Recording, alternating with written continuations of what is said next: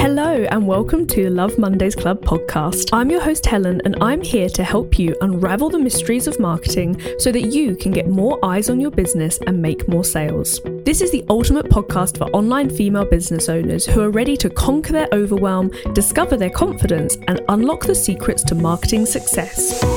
Whether you're just starting out or already running a thriving business, Love Mondays Club is your compass to navigate this ever changing digital world. Each episode, I'll bring you valuable insights, expert interviews, and practical strategies to help you stand out in a crowded online marketplace. It's time for you to dream big and succeed. I want your Mondays to be overflowing with inspiration, excitement, and setting the stage for you achieving your dreams. So if you're ready, cozy up in your favourite spot and get ready to unlock your business potential. Let's dive in.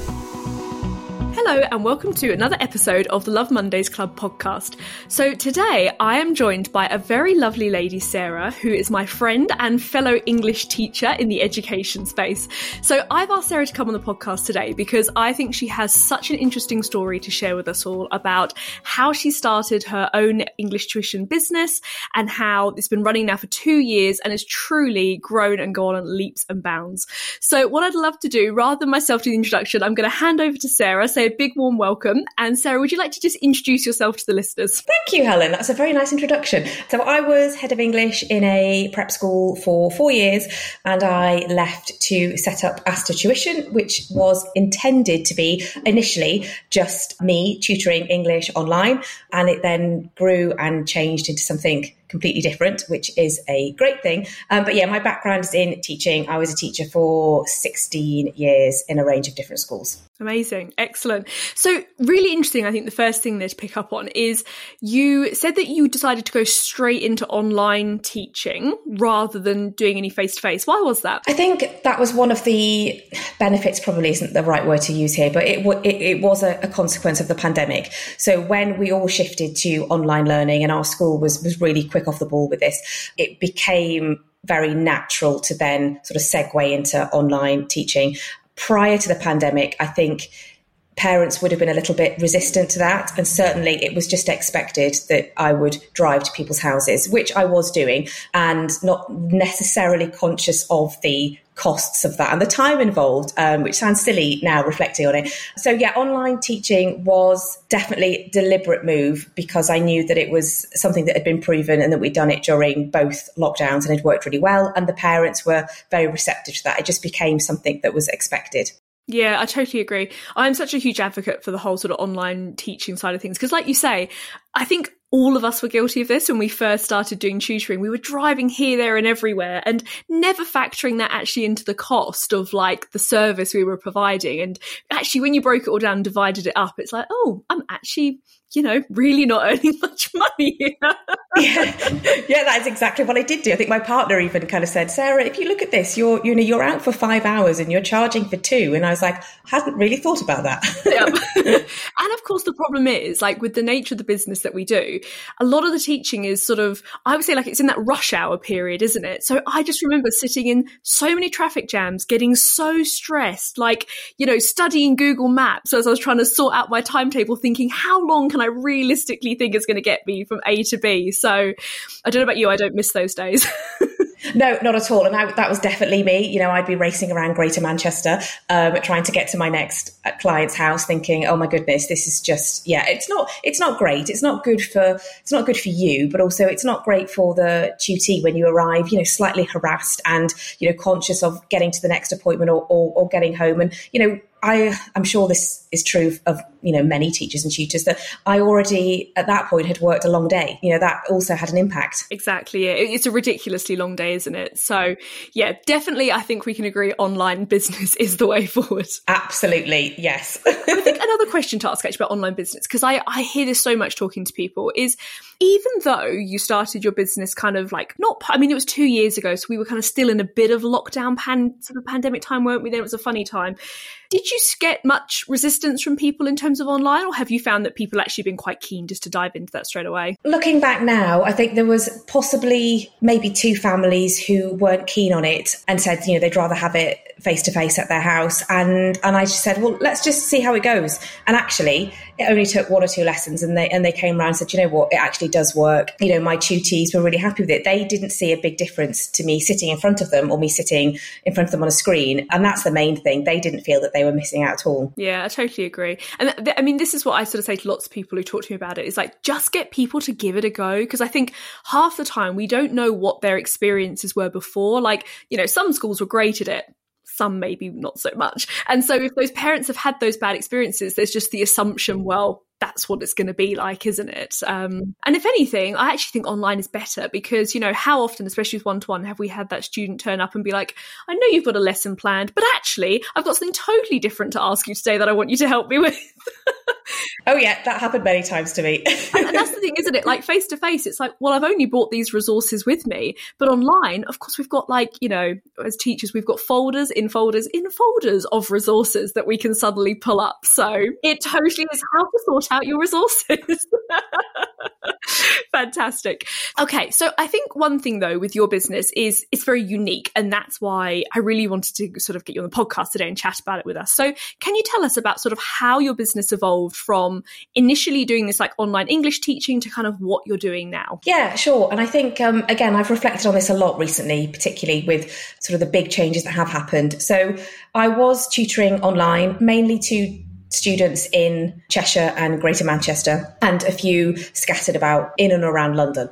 And then I think things changed a little bit when I focused more on exam preparation, so 13 plus and GCSE, because they were kind of the, the biggest areas for me.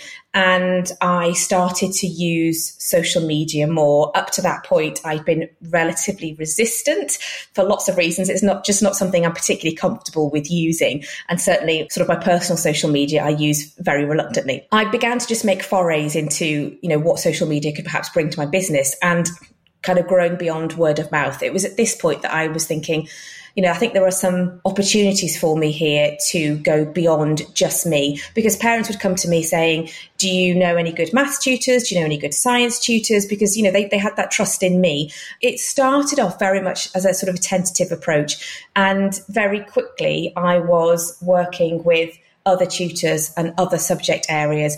And beginning to use platforms like LinkedIn more and, you know, reaching out to people. I taught a couple of Chinese students face to face and they were absolutely fantastic, incredibly diligent, hardworking, very focused. And the parents have been very supportive of me. And I realized that that was probably an area that I wanted to focus on more.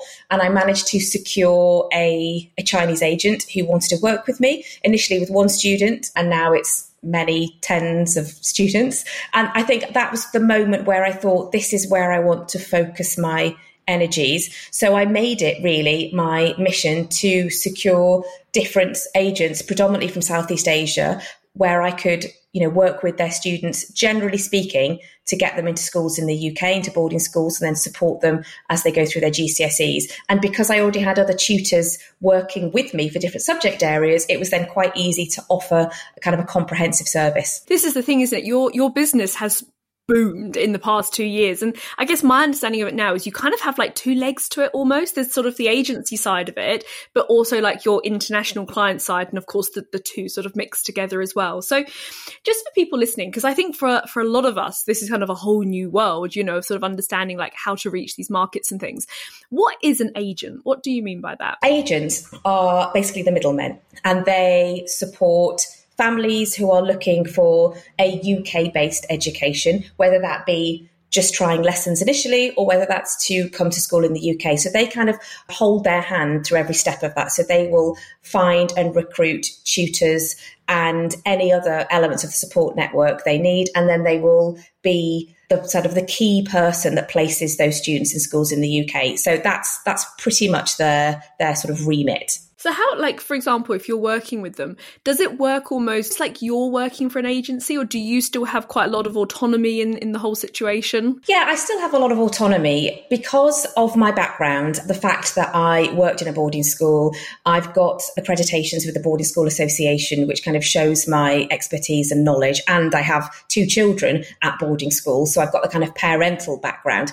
So, the agents tend to come to me and ask my thoughts because of my background knowledge and sort of expertise in that area. So often they will come to me with a pupil and I will give that pupil an assessment. Usually it's English, maths, Cat 4 to give me an overall idea of their academic potential. Uh, sometimes they have schools already planned out, in which case I will give my suggestions and then put together a, a, a sort of a tutoring plan for that child. Other times they'll say, look, we're not sure which schools would suit them. So then I would come in with the advisory and consultancy arm of the business and give them some suggestions based on my knowledge of the schools and also the child's academic and sort of, you know, general profile. So I will meet with the students first and have a sort of brief discussion with them so that I can see where they would probably best thrive based on all of those factors plus then the parental expectations in terms of geography you know do they want to be 30 minutes away from Heathrow Airport because then that rules out quite a few schools. It's something that has evolved over time with the agents I've worked with. It tends to start off with a little bit of tutoring and then the more they get to know me and my team and you know they see what we can offer, the services tend to grow from there. Do you feel like this kind of corner in like of the industry that is kind of exclusive to the whole sort of boarding school side of things or would you say that maybe tutors who don't have as much experience with that there's still a place for them kind of with working with international students yeah no absolutely i think you as with anything you just have to do your research and your I had a big advantage in that I knew that sector already and I had a good understanding of what parents would be looking for. And I had already, I was familiar with the exam system, so the 30, you know, 11 plus, 13 plus scholarship, etc. So that did help.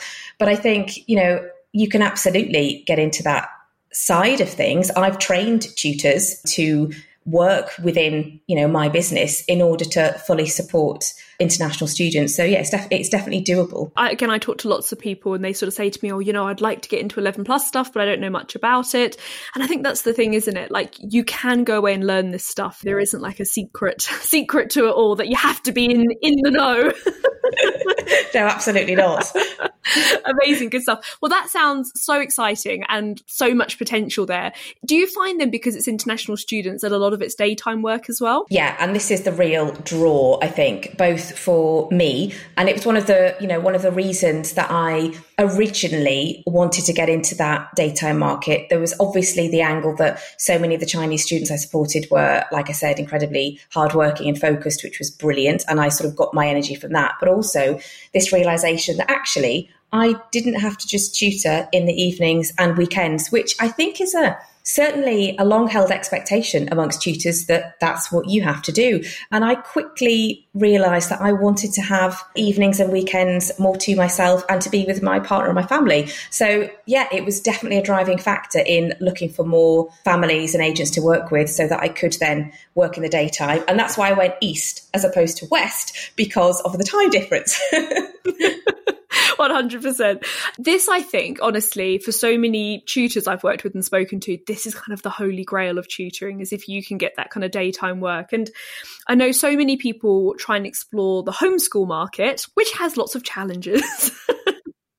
and, you know, I think one of the main things for so many people is is the financial side of it. You know it's it's there are of course varying degrees of these things but i i mean did did you ever try and explore the sort of homeschool market? Was that something you looked at? No i didn't really. And i think it's only in probably in the last few months where we've seen just how many students have been affected by the the pandemic and are now you know out of education or being homeschooled that you know those those figures have just become quite staggering. And it's only recently that i think that's that's something that's been I guess on my radar. But by that point, I was already committed to this this international market, and that's you know my niche. And I kind of fully have invested myself and the business in that. So I don't want to kind of start exploring other avenues and diluting things. Putting more things, more plates for you to spin.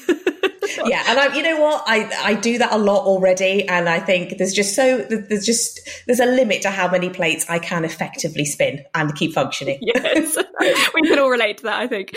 I think it's a really good thing to do in terms of like like you say, you've you've kind of got your niche basically. You've got the people that you work with, and you're really focusing on that. Because I think sometimes when we run our businesses, and I see this so often when it comes to like marketing and stuff like that, like you said, I love the word used diluted because of course the problem is the more different things we bring into our marketing, the harder it is for people to actually understand, well, what do you actually do? And I think kind of finding that one thing and really sticking to it can, and I think you're the proof of this in your own business, make your business explode and grow so quickly because you just become the expert in that area, don't you? I think, again, benefit of hindsight. I didn't know that at the outset, and I was trying to appeal, perhaps unknowingly, to lots of different types of families and markets and countries. Whereas, you know, what I've started to see over time is that it's much, much easier and more, you know, strategic to focus your marketing on the area or the sector or the country that you're trying to get work from. But that's something that's taken a lot of time and effort and and investment and you know in support to ensure that I'm doing that effectively. When we first start our businesses, it's so easy to kind of want to be looking for that silver bullet, isn't it? You know, almost like where's where's the playbook to business? Like where's that secret code that just tells me exactly what I should be doing?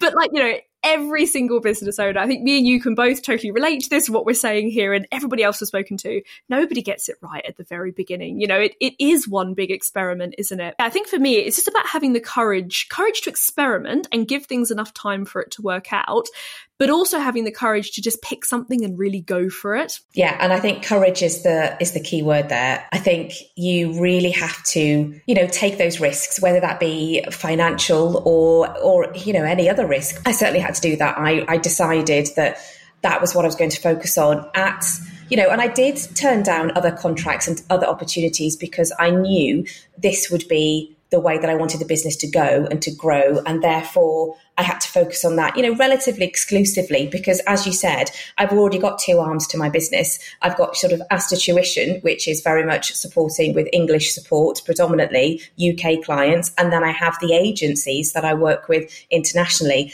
You know, it could easily become something that's unwieldy and then I've lost everything. That's the thing, isn't it? When you try and talk to everybody, you're speaking to nobody.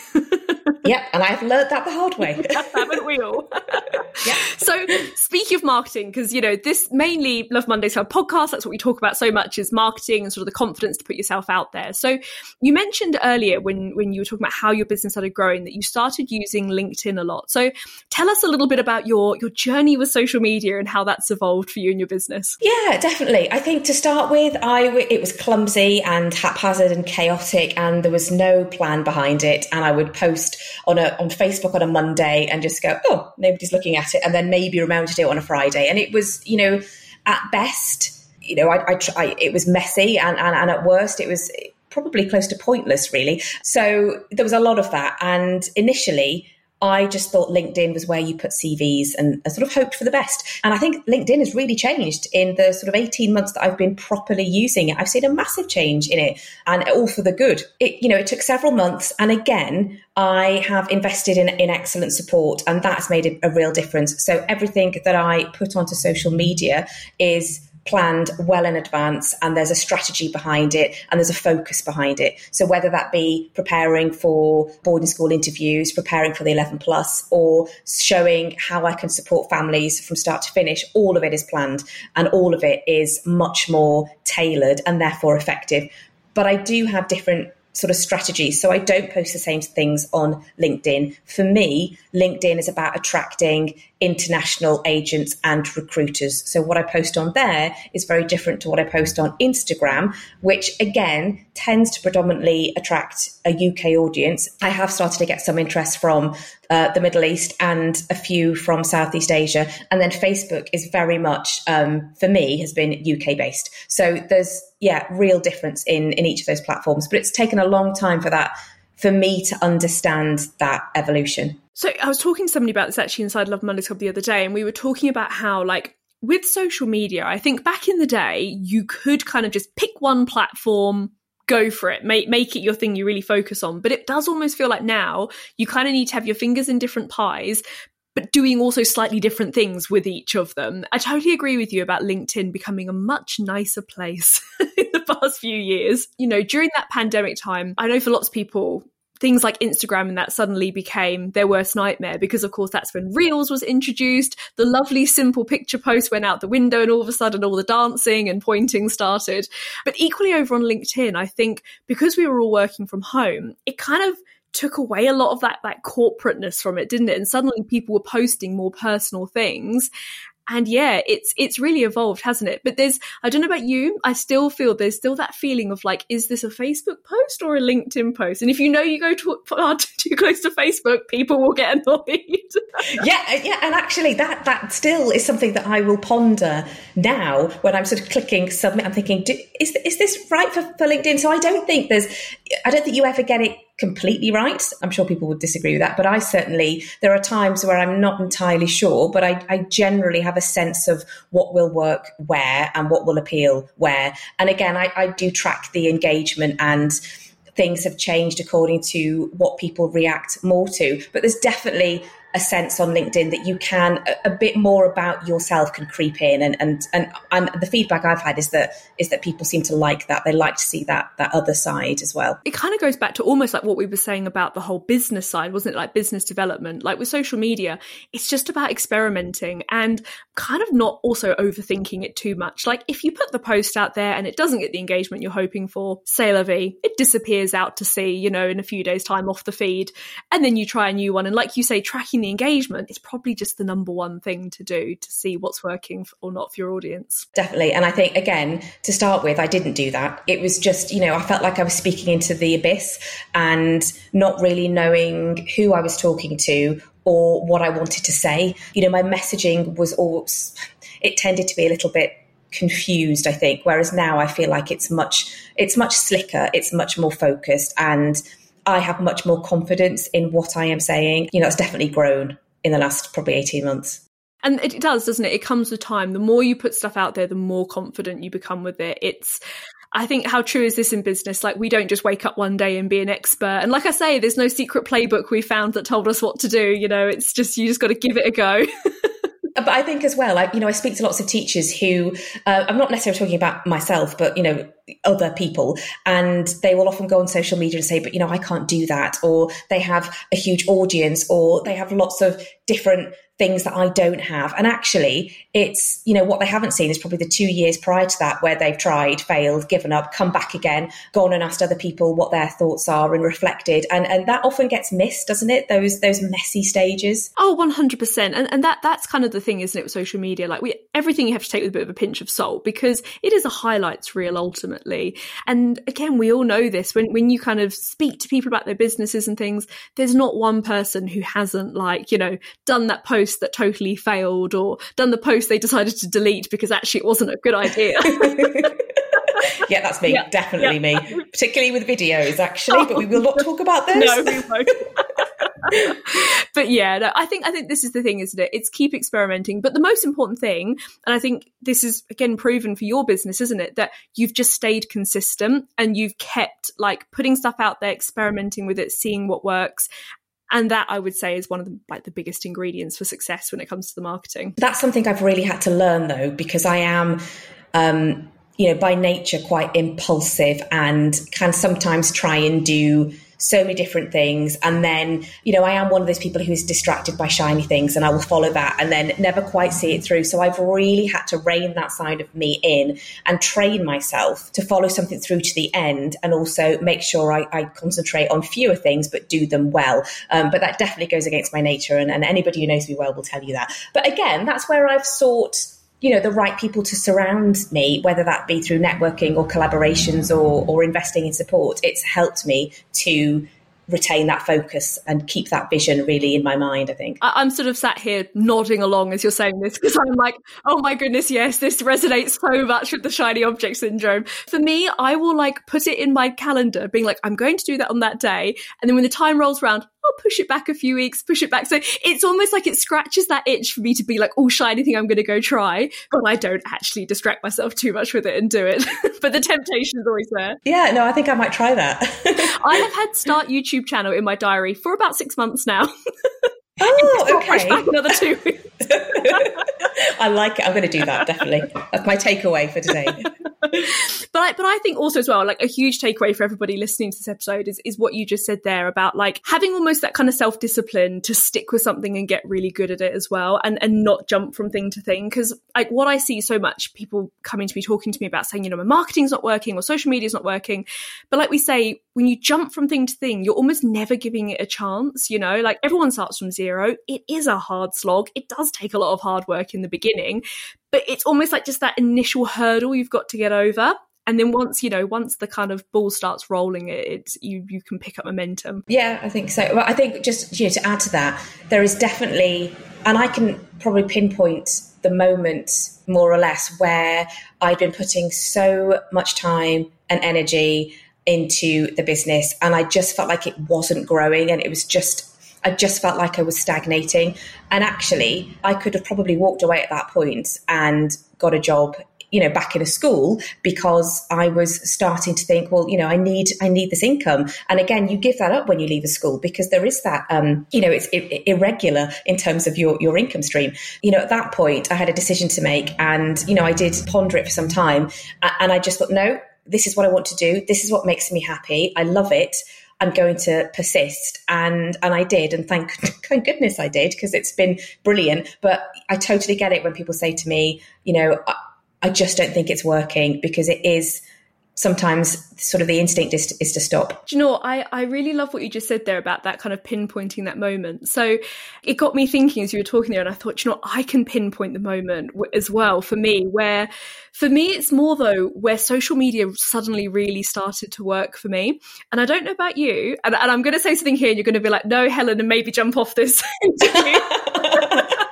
but for me, it was video. I remember when I started doing video, things just took off for me for my social media. Whereas your thoughts on video? Uh, well, I, yeah, I'm not keen, but I totally get what you're saying. And actually, people want to see you, they want to get to know you and trust you. And I totally understand that. It, it's not my preferred way of, of communicating, putting myself out there, but which is ridiculous because during lockdown, I would perform every week online in our school assembly, usually dressed up as a character from a book because that's what my head teacher encouraged me to do. And I would interview, you know, amazing children's authors dressed in ridiculous costumes, and hundreds of people would watch it, and I didn't bat an eyelid. And yet, the minute that I thought I'm going to have to do a video, I just thought, oh no, and I and I would record them and re-record them. And actually, eventually I just thought, you know what? No, I'm putting this one out there. It doesn't matter. And at that moment, and, and people didn't message back saying, Oh, goodness me, Sarah, what do you look like? And what are you wearing? And what on earth are you talking about? Nobody cared. And the people who messaged me were interested in the lessons because, you know, the one thing I get time again is, My goodness, you're so enthusiastic and you're so passionate about what you do. So it was worth it just for that reason alone. So I totally agree with you. I just agree reluctantly. That's all right. Stuff. So I think you know what we we could we could literally now talk about video, the power of it in our marketing for the next half an hour. But let's move on to one of our last questions I wanted to ask you. So I think one of the main things is lots of people listening to this, I reckon, are going to be very inspired by your story and what you've done and definitely interested in finding out more in terms of like the daytime tutoring and sort of how you built your business. So what advice would you give to people who may be looking to get started? And I know you've also got something that can help people as well, personally. yes. Yeah, I have. Thank you for that. Yeah, I think, you know, the first thing, it's easy for me to say this, but, you know, don't be afraid. Even if it's just a tentative start at doing some online tutoring and um, joining a tutoring business or a tutoring agency to give you that kind of taste of what it might be like because lots of the big businesses do have um, links overseas. So it is you know feasible that you can get that work. But i definitely would just say start off and see if you enjoy it because it might not be for you. Begin to perhaps be more of a critical user of social media. So look at what other people are posting, look at the responses they're getting, and look at what people seem to be wanting online. Because a lot of the time, you're just watching other people and learning from them. You know, and I have notebooks full of, of, of notes where I was looking at experts on LinkedIn, watching videos, you know, getting lost down a rabbit hole of reels on Instagram and seeing, okay, this is what seems to be working. This is what people seem to be looking at. And, and you know, and just that sort of little foray into it I think is a good is a good starting point for anybody. And I think that that's the thing, isn't it? Taking inspiration from different people, cherry picking, because like like you were saying, videos may be maybe at the moment not something that you love doing as much. And look, whilst I will always beat the drum about video, I think it's also important to remember like it's not the only way to market yourself. And actually, like you say, I, I follow a couple of people on LinkedIn I know who are amazing. Their writing is so good, it's so engaging. I barely see a photo of them, never see a video of them, but you know they know what they're good at they have their craft and it just works so well for them yeah and i agree and you know there's there's a couple of, of chinese agents who found me on linkedin and there are no videos, I think, of me on there that I can think of. There are a few photos of me, but generally it's me talking about British schools, boarding schools, English, a tutoring journey. And that's what they came to me for. And that's what they seem to have liked. It hasn't necessarily been me sitting there saying, you know, who I am or what I do. But in terms of your other question earlier, sorry, I sort of leapfrogged over this. You know, one of the things that I I'm really passionate about is helping other teachers and helping other tutors. And a lot of the questions I get, and the, you know many of the ones you've asked today, are how can I do it, and what do I need to be able to get to where you are? And that's one of the reasons I set up Aster Academy, which is what I'm launching in September, and is a 12 week program designed to support teachers and tutors who want to set up an internationally minded business. And it's basically me mentoring teachers and tutors to go through all of the steps that I went through to get to where I am today, and including a lot of things that I did wrong, because I think it's just as important to hear where people messed up and what they learned from it. But the idea is I'm trying to give them that kind of accelerated growth. So what I did in two years, I'm trying to go through in, in, in 12 weeks. So that's kind of the next I guess iteration of what I'm doing is is to support those people who are looking to work in the daytime and appeal to an international market. So yeah. Amazing. That sounds that sounds like such an amazing opportunity for people. I think I don't know about you, Sarah, when when you're designing these things, because this this is what I feel with marketing and social media. When you're designing it, you sit there and think, God, I wish someone had told me this years ago.